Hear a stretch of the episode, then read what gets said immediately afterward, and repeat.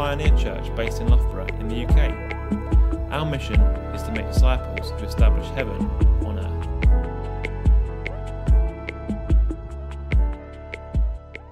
So this morning we're, we're just um, starting to, to look at the sort of nuts and bolts of, of Mark as a book. And last week we had a great introduction to the Gospel of, um, of Mark. And this week we are talking about announcing the revolution, which is Jesus Christ, which is the, ma- the message that Jesus is coming as King. And uh, last week we heard that um, Mark is probably one of the first of the gospel writers. He primarily writes to the unbelievers, to the church in Rome, and it's, it's a vivid, it's, it's dramatic, it's an emotional style almost. It's fast paced, it's straight in there. And there's almost like no messing. You know, the writer doesn't name himself, and um, the whole attention of the book is on Jesus. He is coming. He's coming soon. Get ready. And, uh, and that is just a really powerful message. And uh, with Mark, you get in, and it's not as if, you know, I'm, I'm presenting a debate, I'm, I'm presenting a discussion. Straight away, there's announcement of who it is. He's not going for the genealogy, he's, he's actually going straight into the message.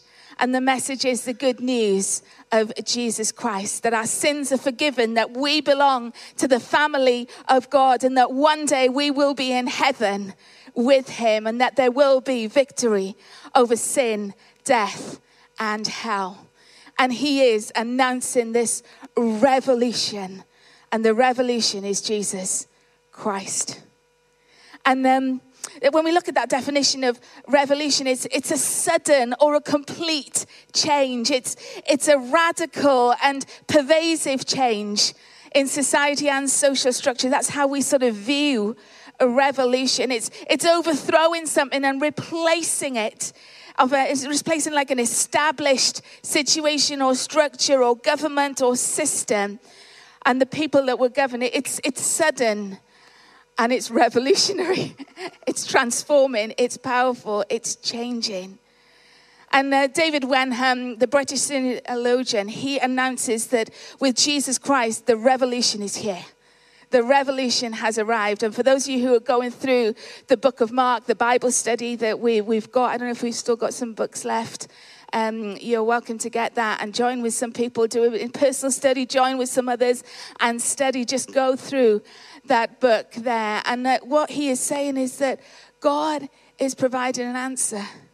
God is making a way. God is taking control of an earth that has gone out of control. God is making his way through Jesus Christ, and his arrival is both disruptive and dramatic.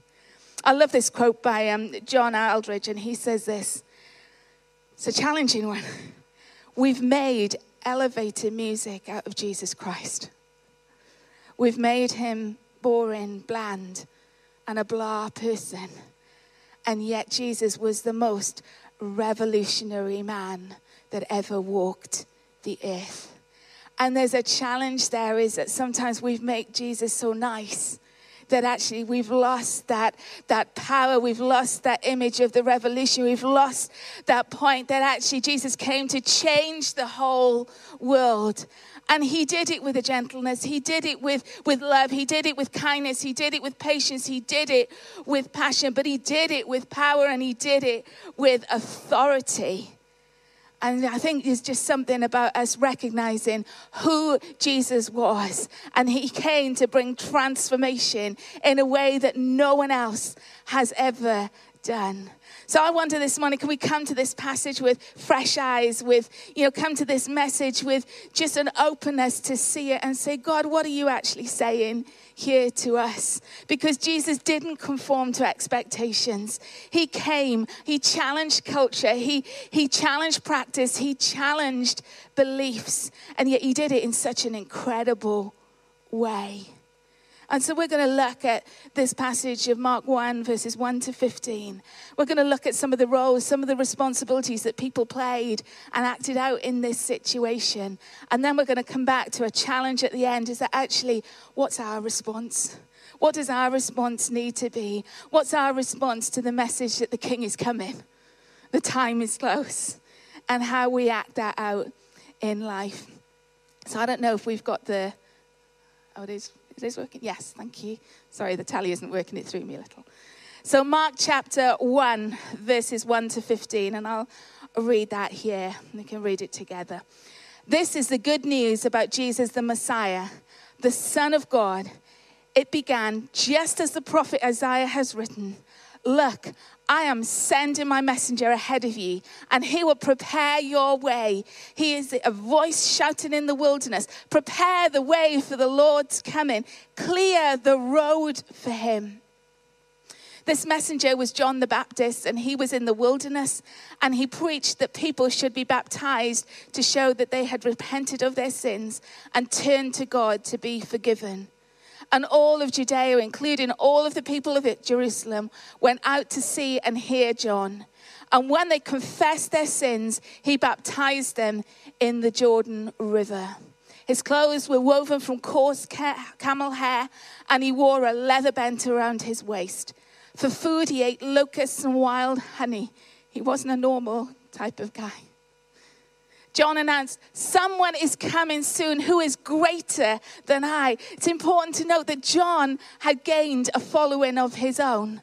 People were hearing what this man had to say, and they were, they were intrigued by it, they were excited by it. And John announced, But someone is coming soon who's greater than I so much greater than I. I'm not even worthy to stoop down like a slave and untie the straps of his sandals. And I baptize you with water, but he will baptize you with the Holy Spirit. And one day Jesus came from Nazareth in Galilee. I love that. It's like as if Jesus just plops along one day. And yet we know it's far more intentional than that. And one day Jesus came from Nazareth in Galilee, and John baptized him in the Jordan River.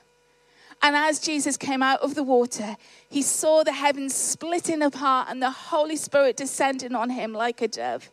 And a voice from heaven said, You are my dearly loved Son, and you bring me great joy. And the Spirit then compelled Jesus to go into the wilderness where he was tempted by Satan for 40 days. And he was out amongst the wild animals, and the angels took care of him. And later on, after John was arrested, Jesus went into Galilee where he preached God's good news. And the time promised by God had come at last. He announced, The kingdom of God is near. Repent of your sins and believe the good news. Father, I pray that we will come again with fresh eyes to this. God, I pray particularly that you challenge us, that you prompt us with what our response needs to be to your powerful word. Amen. So here we have, we've got Mark, and he's straight in. He's straight in with the words, This is this one. This is the good news about Jesus the Messiah, the Son of God. It's almost like, stop the press. There's a significant story here. It's good news. It's Jesus. And there would have been this intrigue, this possible excitement. They would have known the word Messiah. The Jews would have known that throughout um, their history. They would have heard the stories. In fact, straight away, Mark comes in and he, he quotes Old Testament scripture. He quotes Old Testament prophecy and he, he validates his announcement that Jesus is the Messiah and he's coming. And he, he quotes Isaiah 40, verse 3, which says this I will send my messenger ahead of you, you who will prepare your way. A voice of one calling in the wilderness, Prepare the way for the Lord, make straight paths for him. There's something we've got to do. You see, John comes and he, he announces John the Baptist is the messenger. Mark is acknowledging John's ministry. He's saying, This is the voice. This is the one spoken about in Isaiah. This is the one spoken about in Malachi. Look, I'm sending my messenger, and he will prepare the way before me. Then the Lord you are seeking will come suddenly to his temple. The messenger of the covenant with whom you are so eagerly is surely coming. And who says that? The Lord of heavenly armies. Some versions say the Lord Almighty. It isn't just any old voice. This is God from heaven saying and prophesying through his prophets that this person is coming. This one is bringing the message. He's preparing the way. And what John tells us is this make straight the path, clear the road, get ready, for the King is coming. And um, this is John the Baptist, and there's a we heard some strange things about him, how he looked, what he wore, where he wasn't a norm of the day. He lived out in the wilderness. He chose this sort of ascetic life. He had a life of complete self-discipline, and he, he, you know, he's, he didn't take up luxuries and that. He was absolutely, there was a message. He was sold out for this message. I have to prepare the people. That is my role. That's my function. That is what I've got to do. And he takes that so seriously. This voice crying in the wilderness. The Messiah is ready. He's coming, get ready. And that would have been a normal thing if the king was coming to a county, to a, to a country, to a town, to a village. They would send the messenger ahead and they would say, Get ready, the king is coming. And part of that preparation is they'd prepare the roads, they'd fill in the potholes, they'd, they'd clear the rubble, they'd make sure that the chariot, that the horses could pass through because it was a sign of respect. It was a sign of, you know, we're making a way, we are welcoming, we are preparing for the king to come. And John is encouraging people to do that to his, you know, in, in their lives. Get ready the king is coming. Get ready to trust him. I can remember when I was a little girl, it was the, the silver jubilee of, of the queen. And there's a, I found a picture of myself actually. I'm, I'm the one in the little pink dress. I think I was Little Miss Muffet or Bo Peep, one or the other. My sister was the other. But we had street parties and we painted the curbs of the, the pavement red, white, and blue. Does anybody remember that? There's a couple of people. Thank you for owning up to that. but there was something about, you know, we had flags, we had bunting, we were excited. I didn't really understand. I just knew there was a party and the Queen was coming. And I can remember going, walking a couple of streets away from where we lived. And it was the main road through our town. And, and there she came in with her entourage. And all I can remember is a, she had a bright yellow coat or hat or something. That's pretty much as much as I can remember. But there was a lot of preparation because the king was coming. And it's exactly the same principle with John the Baptist. He's saying, The king's coming. Get ready. The Messiah is coming. And he has this message that the kingdom of heaven is near. The kingdom of heaven is coming. He preached repentance. He preached about sin. He preached about getting ready. Ian and I went on this, this walk yesterday and we went to this garden and they had this cross in the garden. And um, it was called a garden of repentance, this particular bit. And around the, the base of the, the cross, they'd put this um, slurry, I think it was, um, that came from like an iron ore place. You can tell I'm not very good with jargon in this sphere. Um, but what the thing was is that they, they surrounded the cross of it because they were trying to reflect that actually sin makes a noise. There's a, and as we walked around the cross and we walked up to it, there was a, we were conscious of the crunching. We were conscious of the noise. We were conscious of what God is, you know, that God was making me aware of, of what was under my feet. And I can remember saying, God, I stood and I said, God, don't ever allow me to make sin quiet in my life. Let there be a noise. Let me understand. Let me feel it. Let it impact me so that I know when I'm walking on the wrong stuff, that I can hear it, that I can sense it. Why? Because we can do something about it when we're aware of it. And that's what John's saying. He's saying, get yourself ready. Because the king's coming. The king's coming. And that's what his message of repentance. He was baptizing people in, in the river, saying, We're going to wash you of your sins. We're going to, you know, we're to cleanse. We're going to get clean. And that was the message that he's brought. But he came with a message saying that, you know, you might think I'm okay. He'd grown, uh, he'd built a following.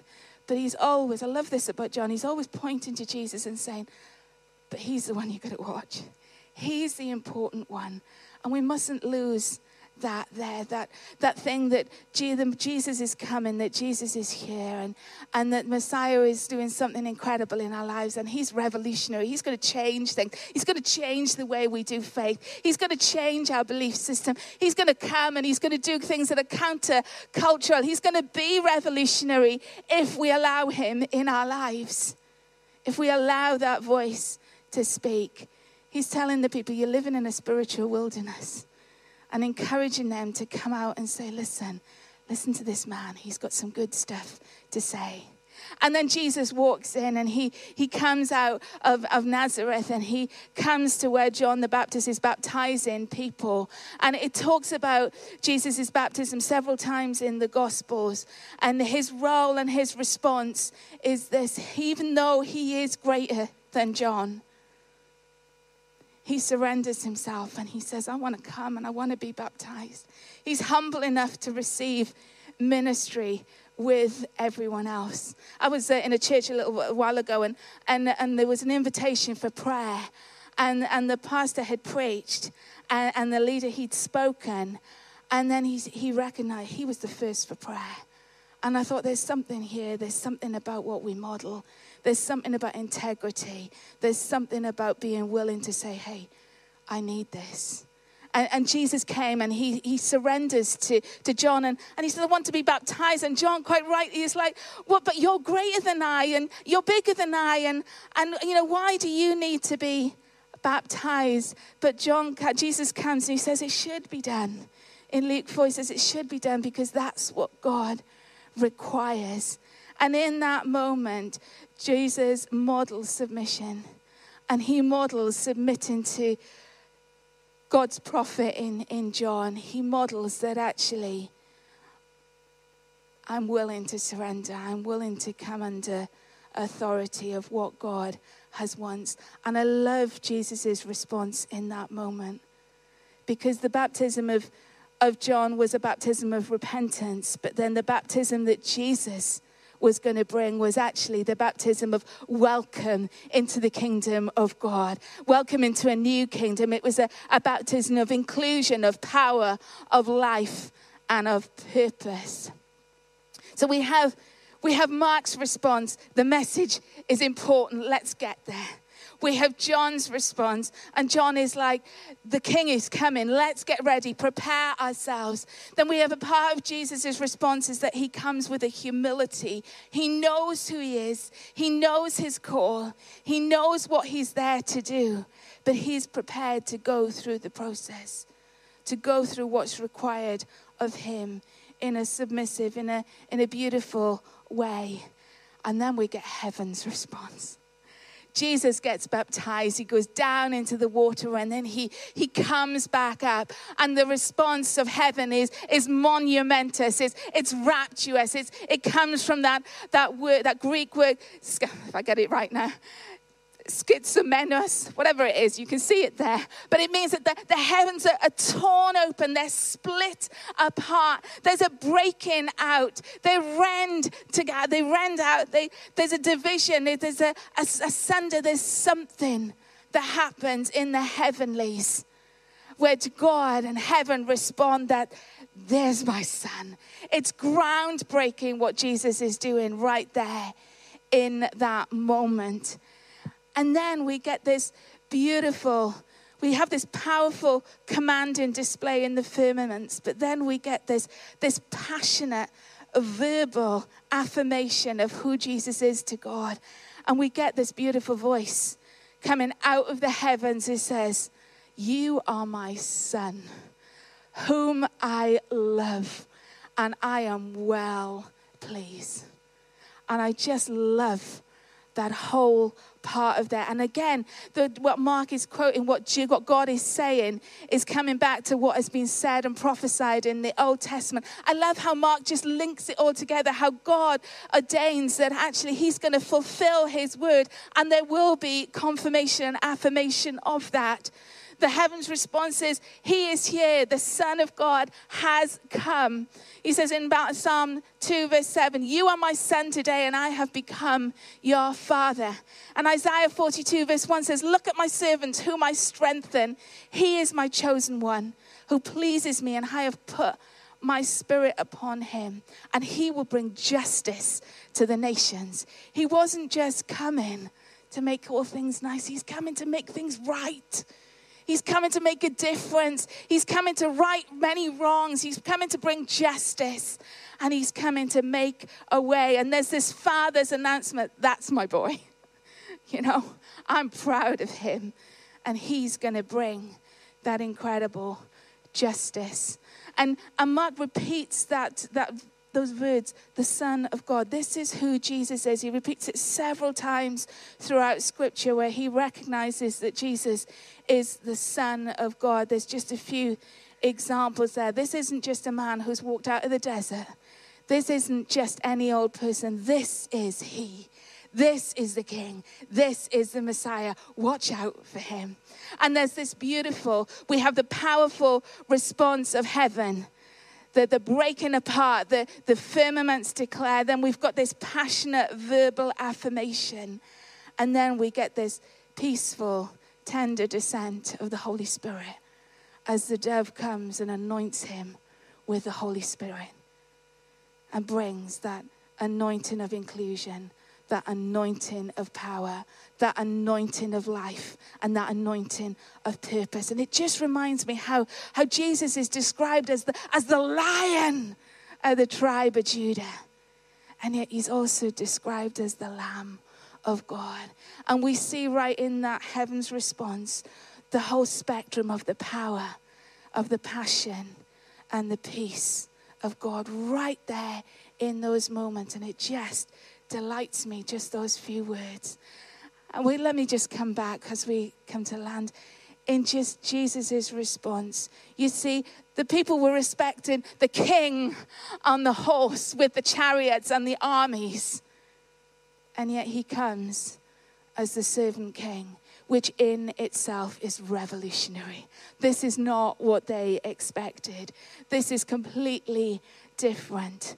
He comes as the servant king. He comes to die for the sins of the world. He comes to take our place. He comes to put right wrong. It's not what they expected of the Messiah, but that was his role. That was his responsibility. That was his revolutionary behavior. He came in a completely different way.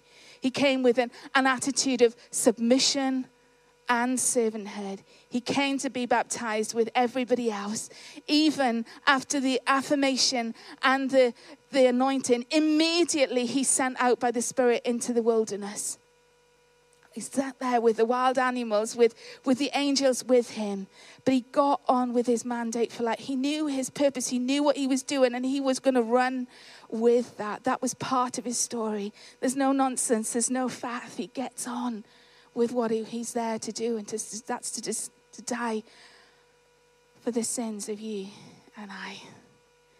So he comes, Jesus comes with the submission and the servanthood, but he comes with this incredible aspect of whilst he does that, he acts and he speaks with clear authority. And he leads, and he leads incredibly. And I love in, in Luke chapter 4 where it talks about Jesus coming out of the wilderness. It says he went in, he was sent in by the Spirit. There was no like time to catch a breath here, it was straight in there to deal with some stuff, to set who he was, to claim that authority over the enemy. And then it says he walks out in power. He walks out in the power of the Spirit. He knew who he was. His first words when he comes out, uh, he speaks to uh, from Isaiah chapter 61. He says, The Spirit of the Lord is upon me. He has sent me to rise up the brokenhearted, to proclaim freedom for the captive, to release the darkness for the prisoners. He knew exactly what he was coming to do. And his words are, The kingdom of God is near. Repent and believe the good news. What was the good news? He is here. He is here. There's a spiritual realm, there's a kingdom of God, but they were expecting a political revolution. And sometimes this is not that. And sometimes we, we come and, and it looks counter contrary what, how we're, we're called to work, how we're called to be. And we just need to listen to the voice of God. God, how do you want me to be in a given situation? Because they expected the king on the horse wielding and, and bringing, you know, like surrender and, and, you know, casting down things and bringing, bringing authority in a, in a very aggressive, almost, you know, in that military style. That's what they expected because that's what they knew. And God says, no, it's different. I'm coming with authority, absolute authority but I'm coming with an, a, a, submission. I'm coming with a servanthood. I'm doing it a different way. There's a different way to do things, and that's exactly what he does. I love how he comes out of that wilderness filled with the, the Spirit, straight away faces oppression in Luke chapter 4.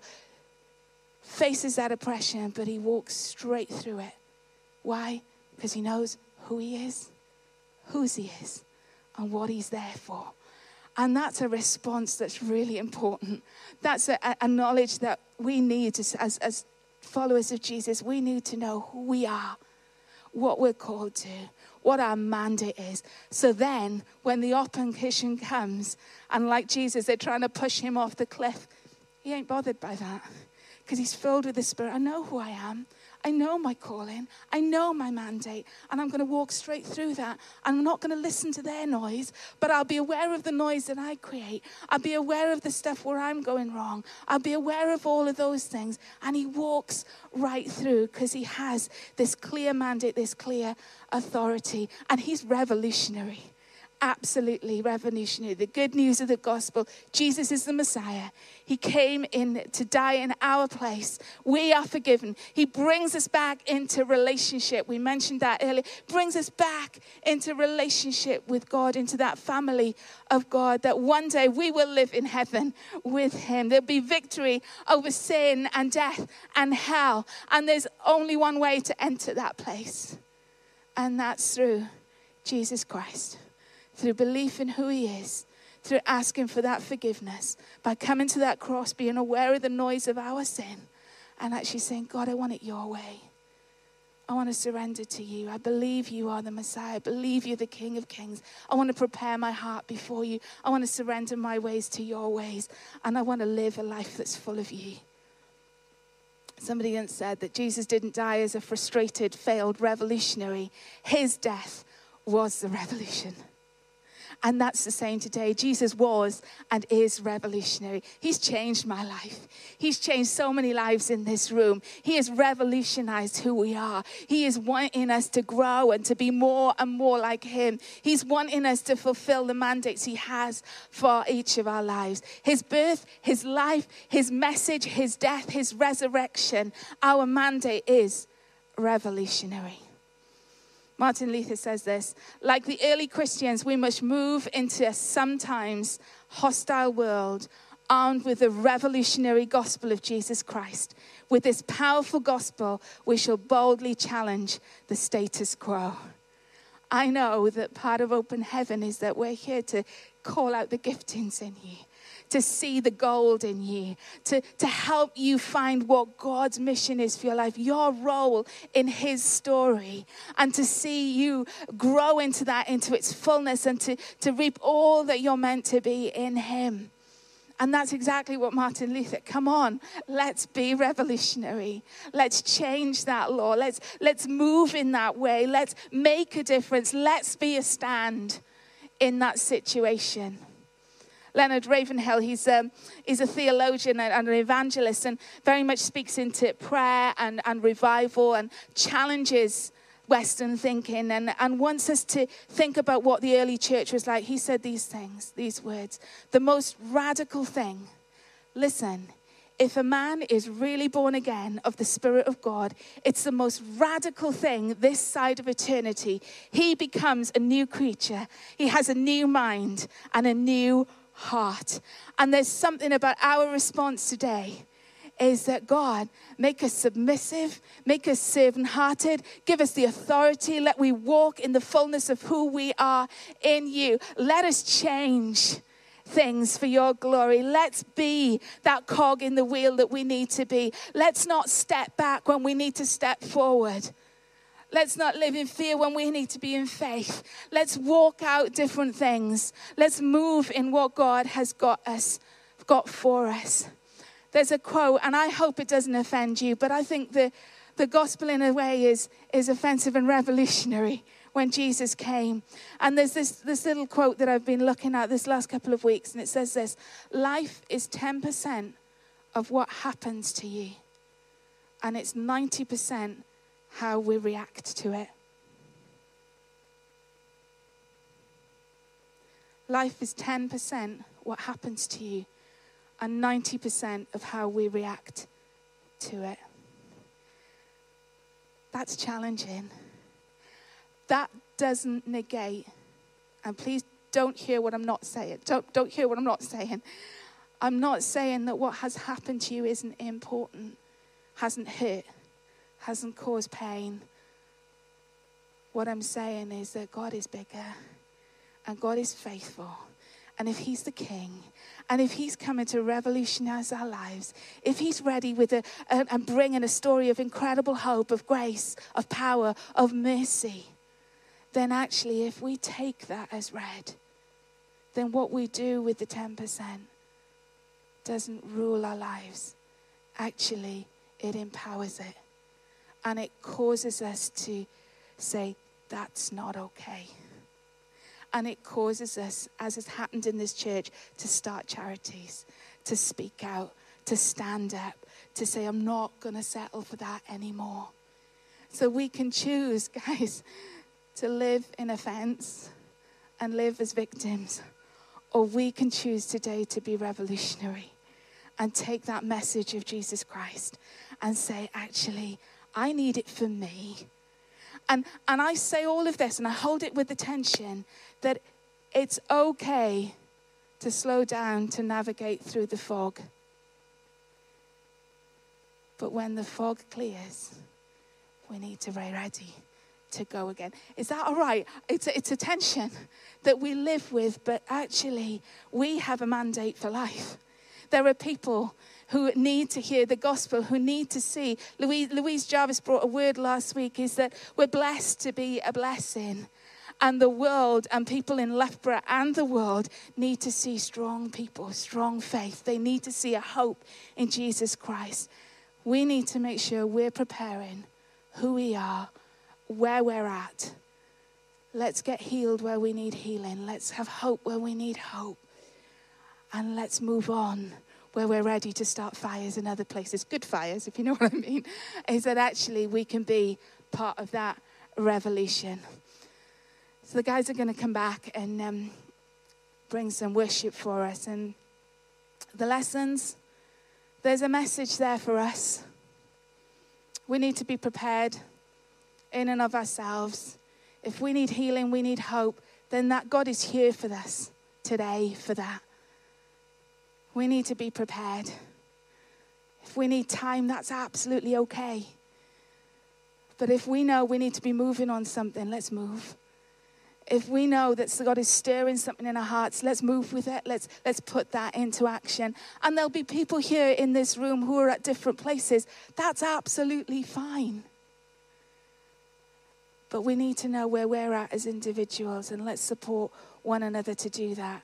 Not just so that we're whole and we're healed, but so that we can make a difference to that neighbor to that family member, to that, that work colleague, to, you know, the, the person in the doctors and the reception, and so that we're able to make a difference in our lives and in the lives of others.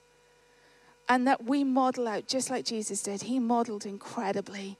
There were times when he spoke with clear authority. He spoke, you know, with firmness and a directness.